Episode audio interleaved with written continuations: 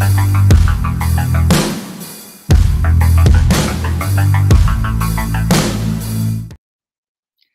I'm Lou Eisen. Welcome to Ring Talk, and uh, we have a great fight to to uh, start the or end your weekend on, I should say. May 24th, 1968, New York City, New York, Madison Square Garden. It's the World Light Heavyweight title fight between Dick Tiger and, and the World Light Heavyweight Champion. He held WBA, WBC titles, and the challenger Bob Foster. Now there was a big um, difference in in uh, height and reach. Foster was uh, six three. Tiger was six eight, or excuse me, six eight. Tiger was five eight, and and also uh, Foster had a an 11 inch uh, reach advantage. He was also 11 to five favorite in the fight. Um, both men took circuitous routes to to get to this particular bout. Dick Tagger was born in Nigeria and uh, Amaigbo, Nigeria, August 24th, 1929. It was known as the colony of Nigeria then. It was a British colony. And his total boxing record, he had 82 fights, 60 wins, 27 by knockout, 19 losses, and three draws. Dick Tiger was built like a Sherman tank, thick, huge thighs that were as big as other guys' waists, and also had a barrel chest, thick arms, and um, started boxing in in uh, Nigeria. And when you look at his early record, he fought guys, you know, that were named Black Power, Super Black Power, you know, Mr. Big Strong, uh, Hurricane Wind, just odd names. So his early record is sketchy. He he did well. He, as I said, his birth name was actually Richard Ihetu, and and he fought he was so aggressive when he fought that they said he fought like a tiger. So instead of uh, an announcer trying to announce a Hetu, they just said Tiger. And then he took the name Dick Tiger.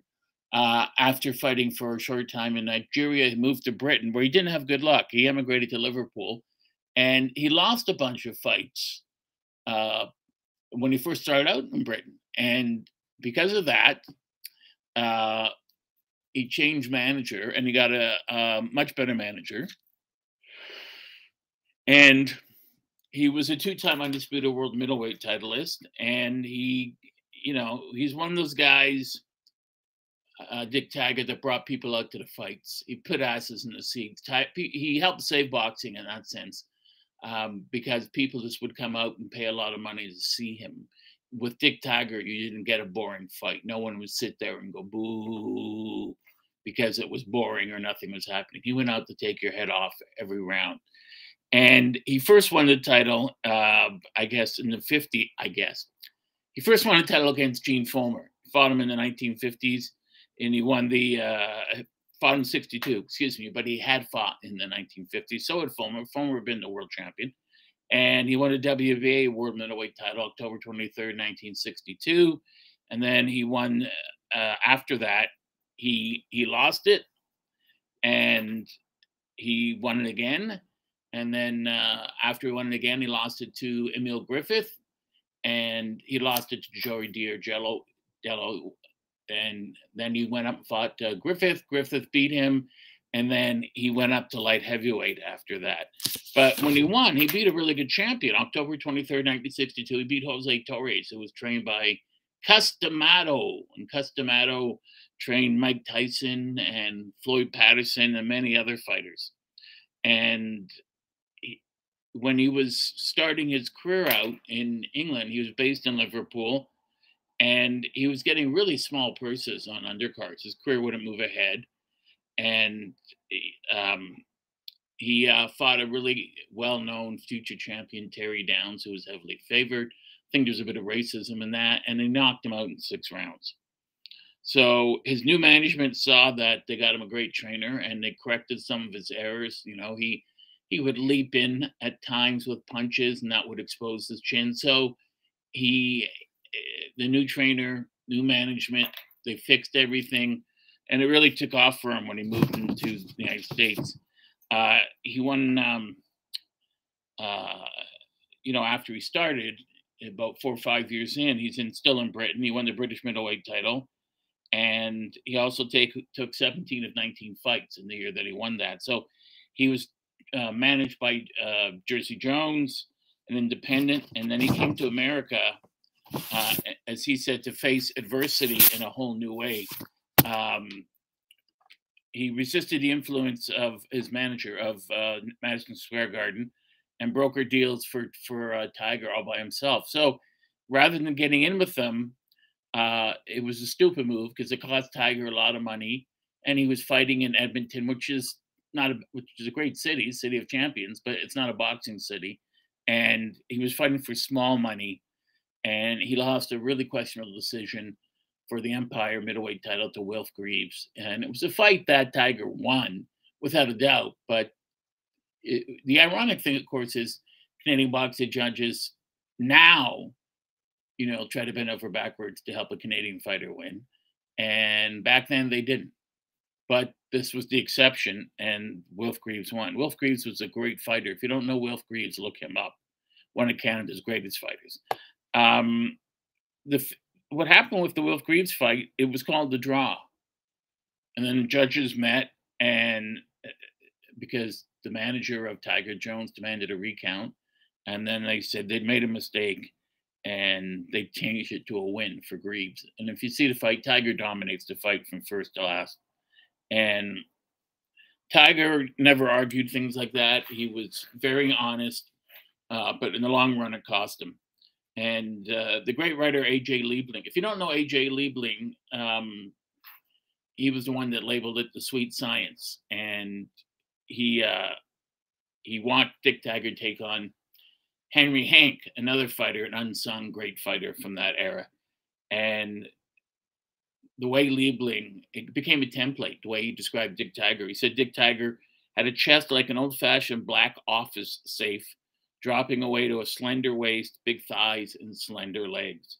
He boxed classically, his arms tight against his sides. He would box like this from a crouch uh, and at the beginning of each punch, um, you know, he would throw straight punches from the shoulder, and he was methodical with his shots. He knew where to place them, and he was sort of like Arthur Beterbiev, threw the shots in short arcs.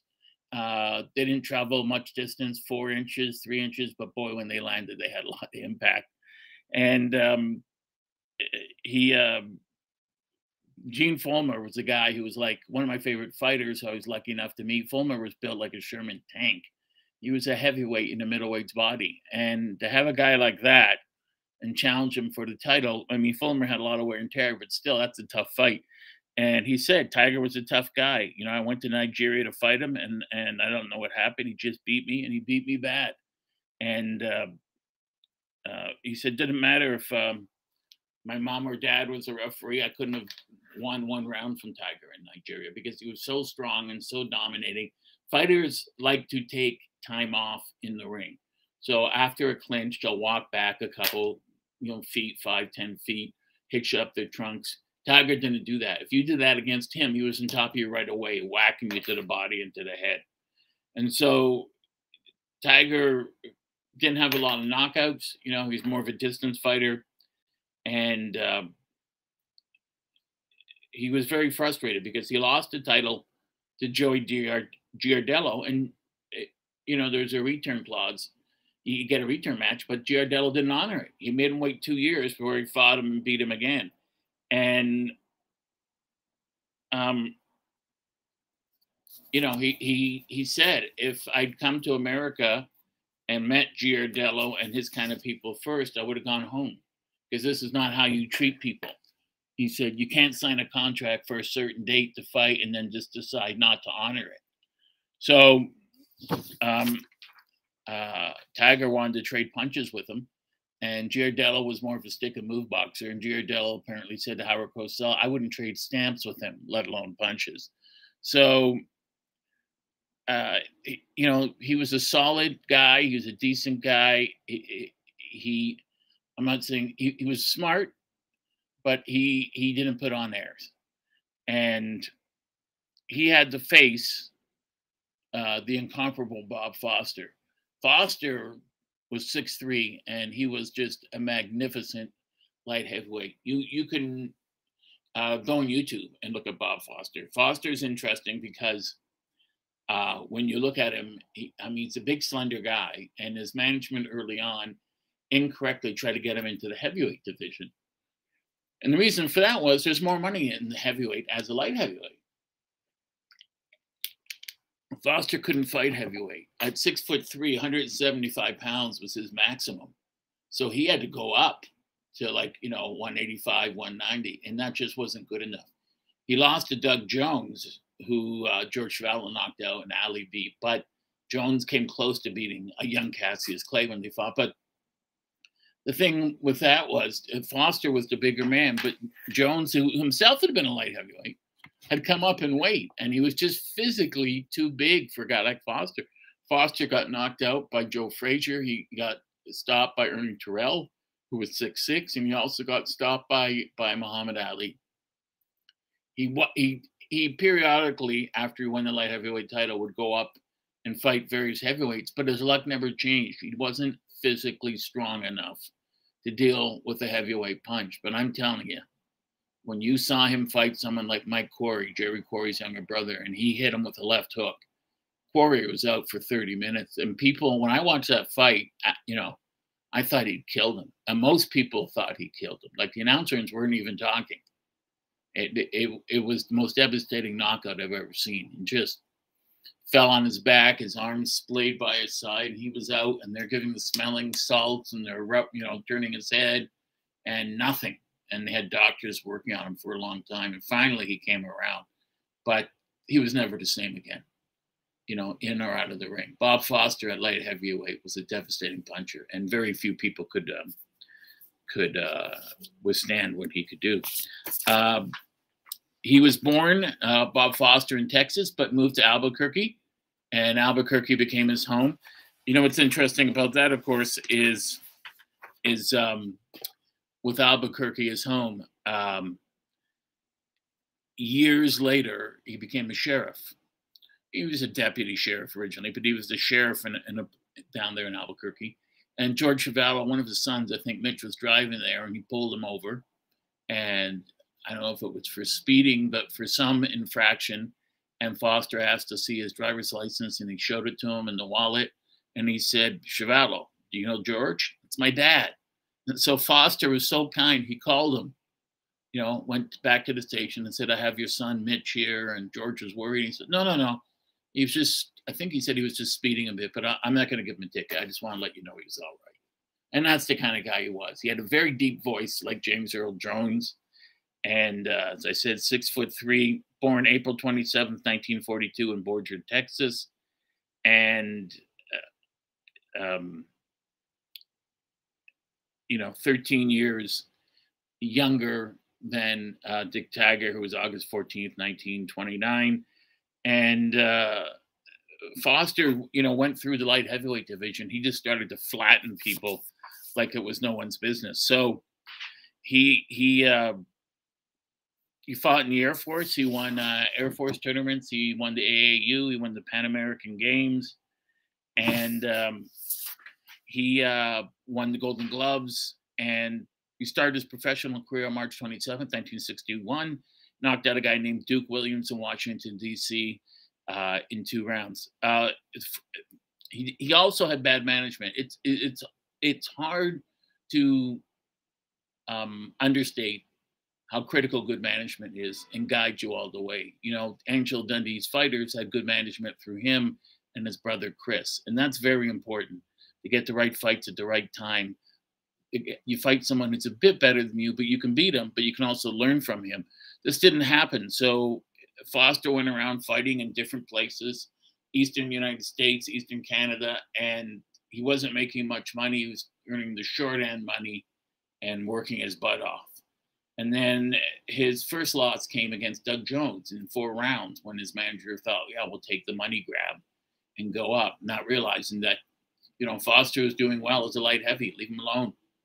But uh, the manager didn't care about his welfare. Foster, when he fought in the amateurs, was actually a middleweight, but because of his size, you know, he kept putting on weight. And he went back to the States, changed management, and he started to get these quick knockouts. Foster was an orthodox fighter but he had the, one of the best left hooks I've ever seen. And in 1964, he made a mistake because he went up to heavyweight again and fought Ernie Terrell, who was 6'6, 240, and Terrell just decimated him.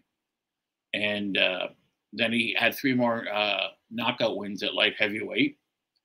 And he beat a lot of good guys. Don Quinn, he beat in the first round. But the big one was when he knocked out Henry Hank. Henry Hank's one of those unsung heroes in boxing. He didn't win a title, but was always in the top, ranked in the top two, three all the time always a tough fighter, sort of a gatekeeper. Uh, 1965 comes along. He wins four fights, loses one, beats Hank again, but loses to Zora Folley, another heavyweight by decision. Folley lost to Ali and to uh, Liston. So these these guys, these heavyweights, he just can't compete. He doesn't have the poundage on his body, to, the armor to take these kind of shots from how big the heavyweights are. His punch he can hit. His punch is devastating at light heavyweight, but at heavyweight, it's a good punch, but it's not a knockout punch. So he beats Leroy Green in uh, 1968 or 66, excuse me. By 1967, um, he wants to, you know, still give heavyweight a try, but he's frustrated. And the ring ratings come out, and he's ranked number one at light heavy, ranked number one at light heavyweight. So he figures, why not concentrate on this? You know, there's so much more money at heavyweight.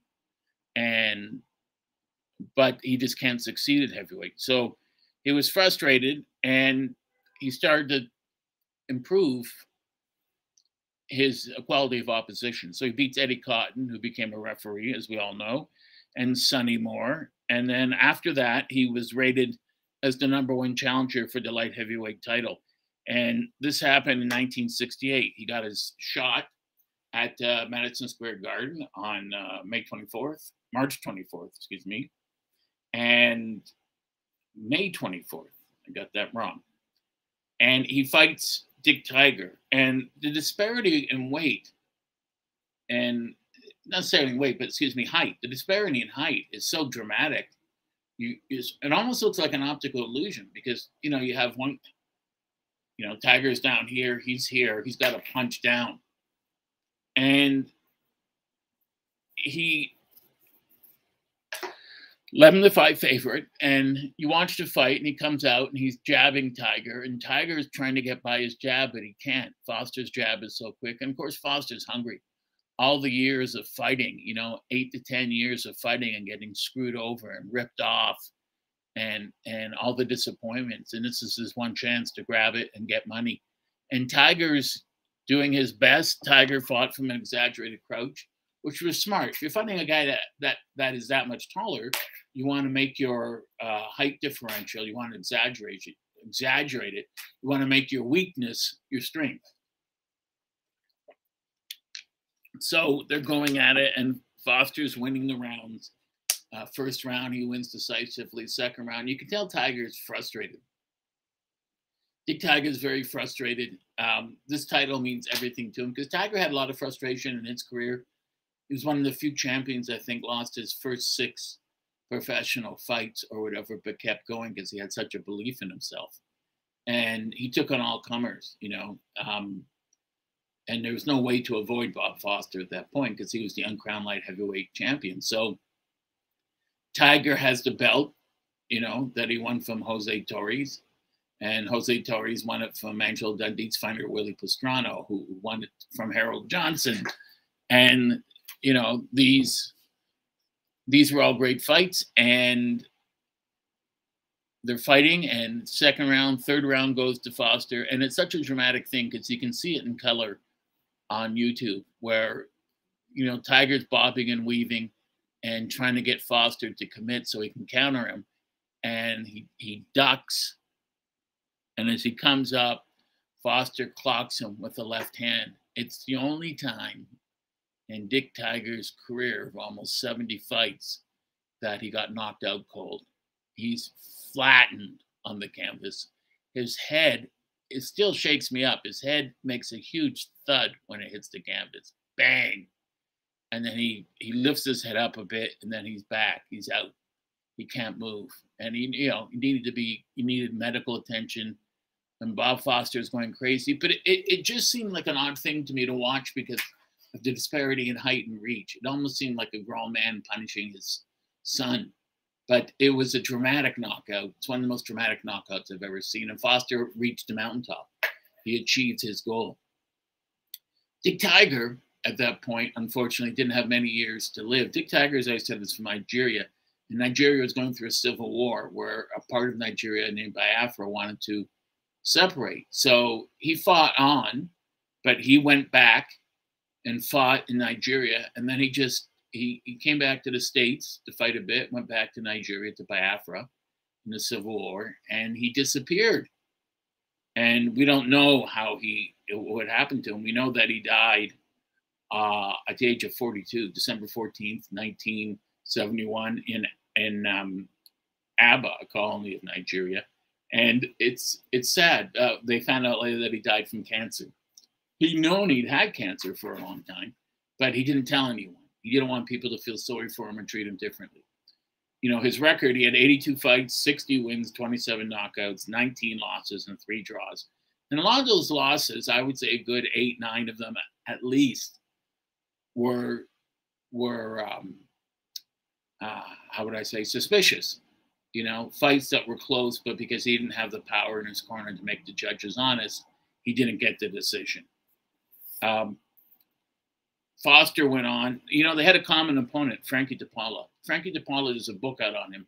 He's an interesting guy. He was a full-time mobster, a gangster who killed people, but but he was also a light heavyweight, and so Tiger beat him, and he challenged uh, Foster for the world heavyweight or for the world light heavyweight title. Now, the interesting thing is Foster wins the title, and then he beats Charlie Polite by a knockout, and then he uh, beats uh, another fighter named Vic, and then he he uh, uh, Roger Rouse, and uh, who was a well-known fighter back then. He beats them all by knockout. Tiger's getting knockouts in every fight now.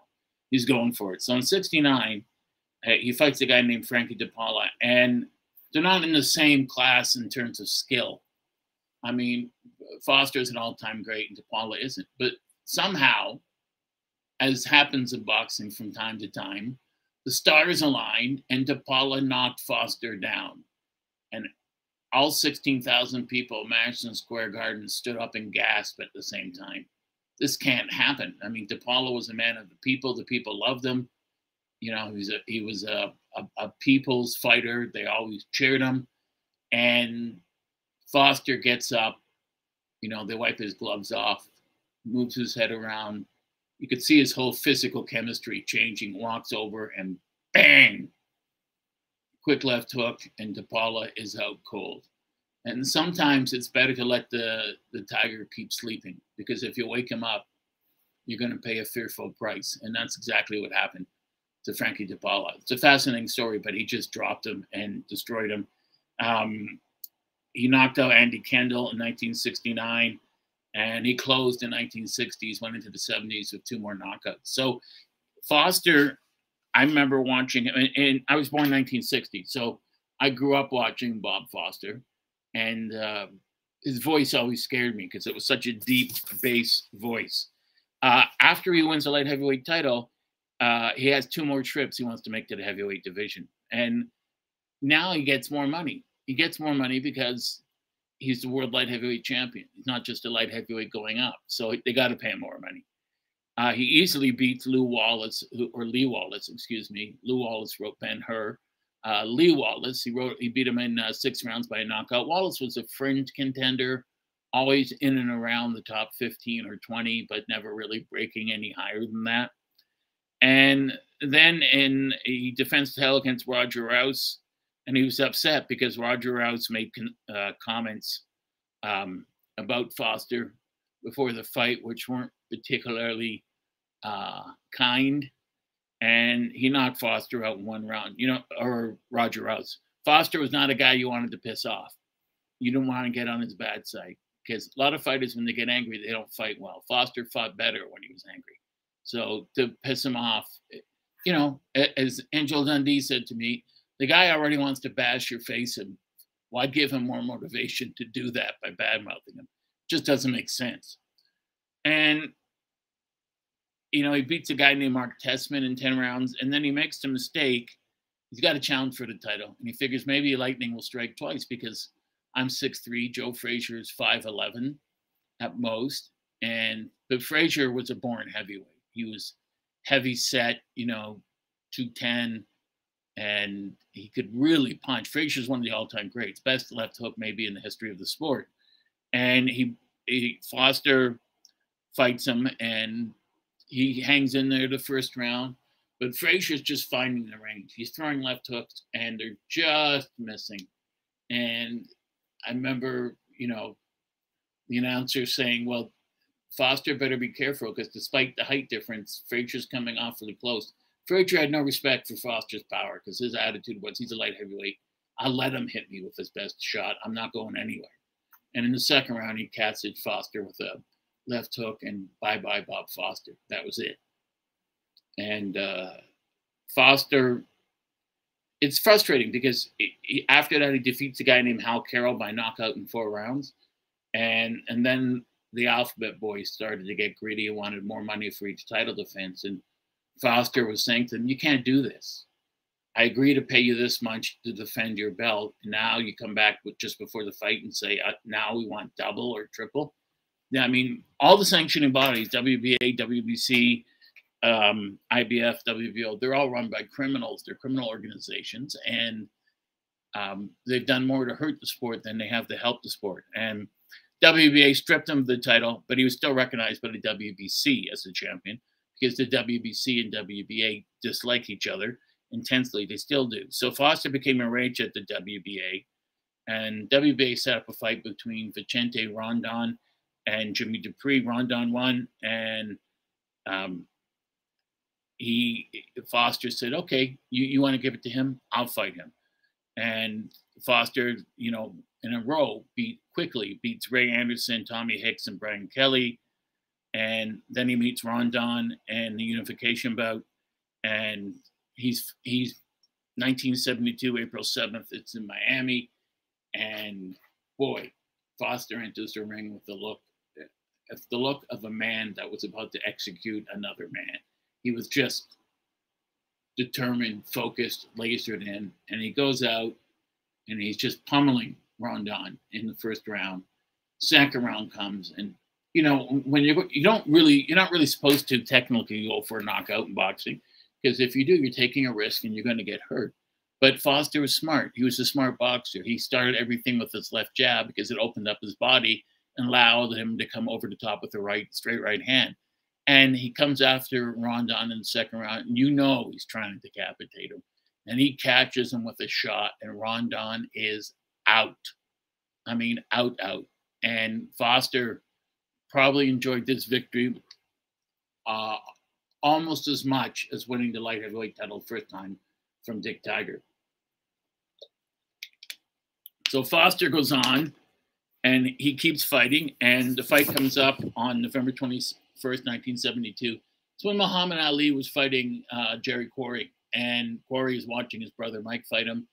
And wow, you know, Quarry's hanging in there. People are. I remember the broadcast where the broadcasters are saying Quarry's doing better than we thought he would. He Quarry is hanging in there with Bob Foster. No one thought he would go this far. And in the fourth round, he caught him with that, you know, fight-ending lights out night uh, left hook. And Quarry, uh, like I said before, I thought Quarry was dead. I really thought he was dead. I mean, he hit the canvas, bang, and you know, no one moved. Foster thought he was dead. Foster didn't leave the ring. He just stood in his corner staring at him. And uh, there's a great photo of Foster walking away seconds later, just looking back at him. Um, but thankfully, Quarry got up and he was fine. And that bout was uh, amazing. But uh, it was also special because it was the late, great Mills Lane first bout as a referee. And he said from that bout to the end of his career, he never saw a knockout like that and he refereed for a long time. And um, he fought again in 1973 against a guy named Pierre Fourie. He made a mistake of fighting in South Africa, and people got really upset about it. And he did it because he was black and Pierre Fourie was white. And um, he beat him the first time around, and in the rematch in South Africa, uh, you know, he defeated him again on points. So he was starting to slip by this time. You know, he'd been boxing since 1959 professionally. So this is 13 years into his career, and there's a lot of wear and tear. Boxers' stamina and strength and the length of his career aren't infinite, not by any means. You only have so much before your body says that's enough. There are rarities like Archie Moore, who, because of racism, was denied a shot at the light heavyweight title for a long time, and still kept kept on, but he kept himself in phenomenal shape in and out of the ring.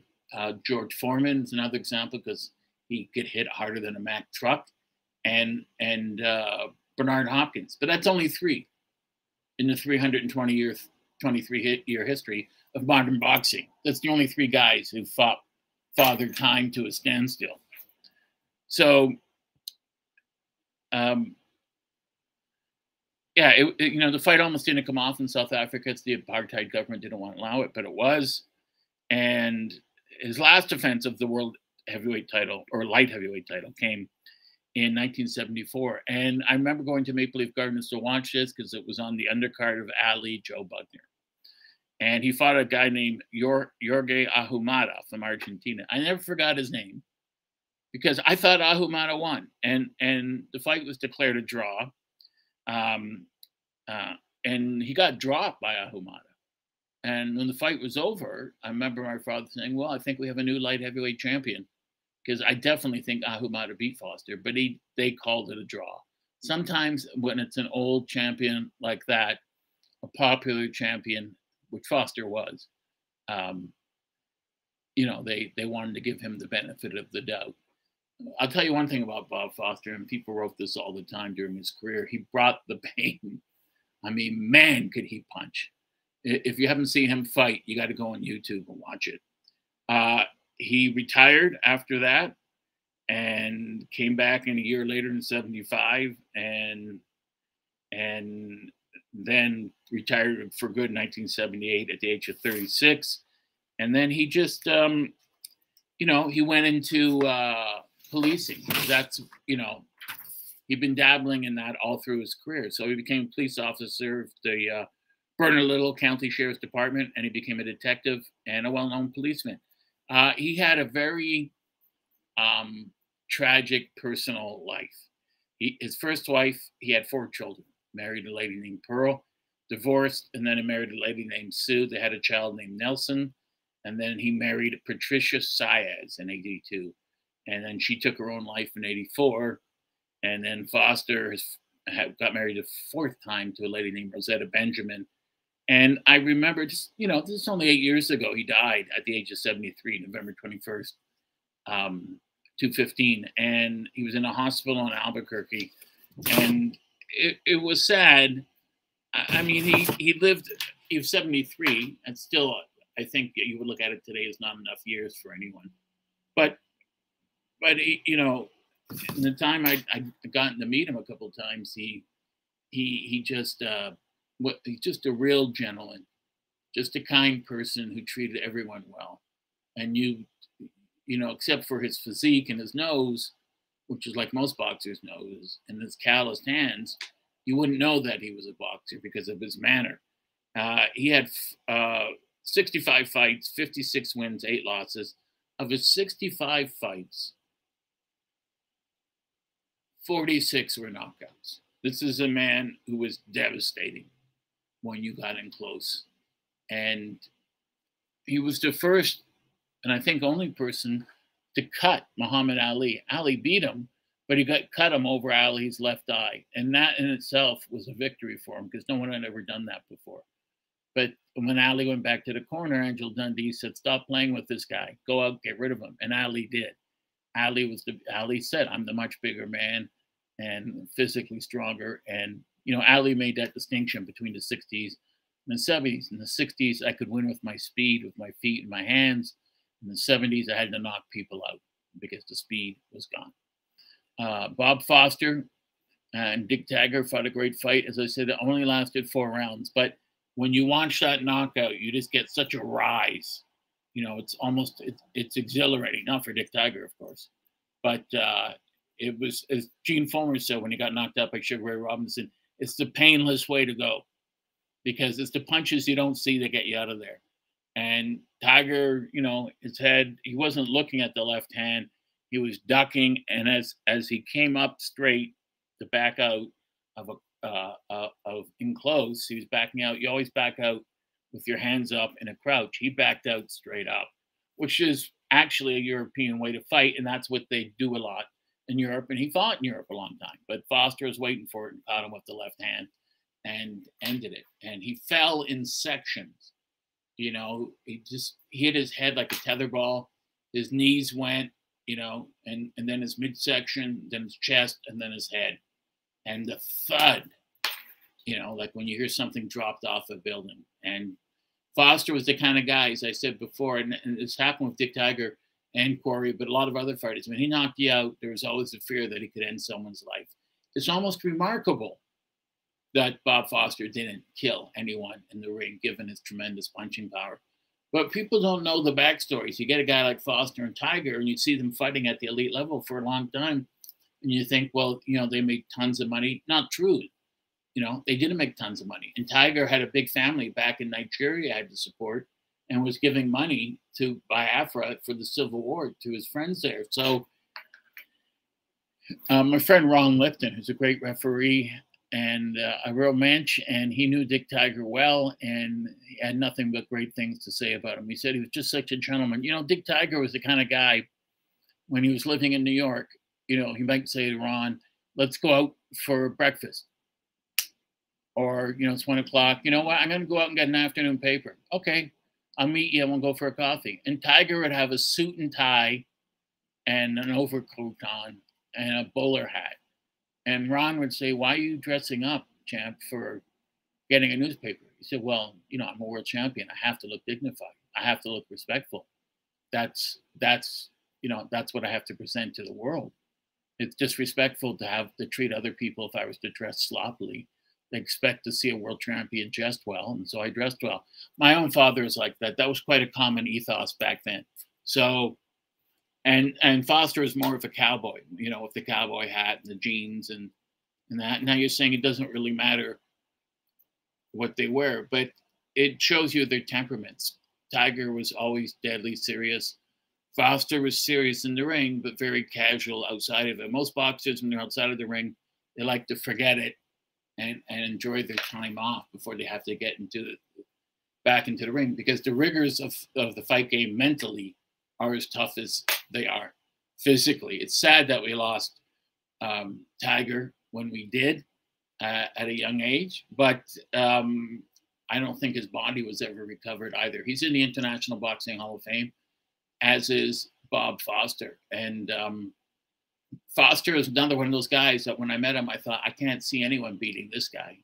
I mean, look how physically big he is, but he wasn't, he was tall, but he, wasn't physically big in the way that George Foreman physically big or Lennox Lewis. You know, lanky arms, but tremendous balance, tremendous leverage, and could hurt you with both hands. But orthodox fighter with a great left hook. And uh, Tiger was one of the most determined fighters ever to walk in the face of this earth. And you know, as he he was upset when he wasn't treated well.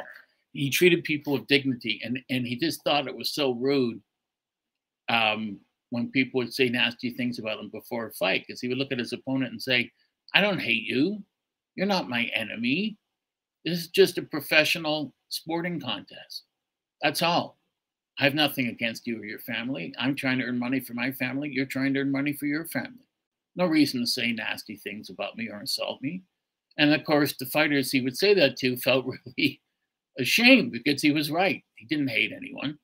But you know, he was a, a two-time world middleweight champion and two division world middleweight and light heavyweight. And he was only five eight. You know, light heavyweights today, you know, you look at Arthur Beterbiev who's what, 5'11, six feet. Tiger wasn't a big guy, you know. I'm taller than he was. And and uh, just a magnificent fighter to watch. He knew what he was doing in the ring at all times. He was on top of his opponent at all times, like Joe Frazier was against Ali accurate, short, hard punches like Beterbiev, and he was built to go the distance. Foster uh, like to, you know, set you up with that jab and then and then come over with the right hand. But he Foster was great if he could get you to lead and then he'd counter you. There's a lot of orthodox fighters are like this with that vicious left hook, and bang, and that was it. That is this edition of Ring Talk. That was a fight between Bob Foster and Dick Tiger, where Foster won the undisputed world light heavyweight title. And I think next to Archie Moore, you would have to say Foster is the greatest light heavyweight champion of all time, just based on his punching power and his longevity in the ring. I'm Lou Eisen. That's Ring Talk for this Sunday. Hope you enjoyed it. We'll see you again next week and enjoy your week. Bye bye.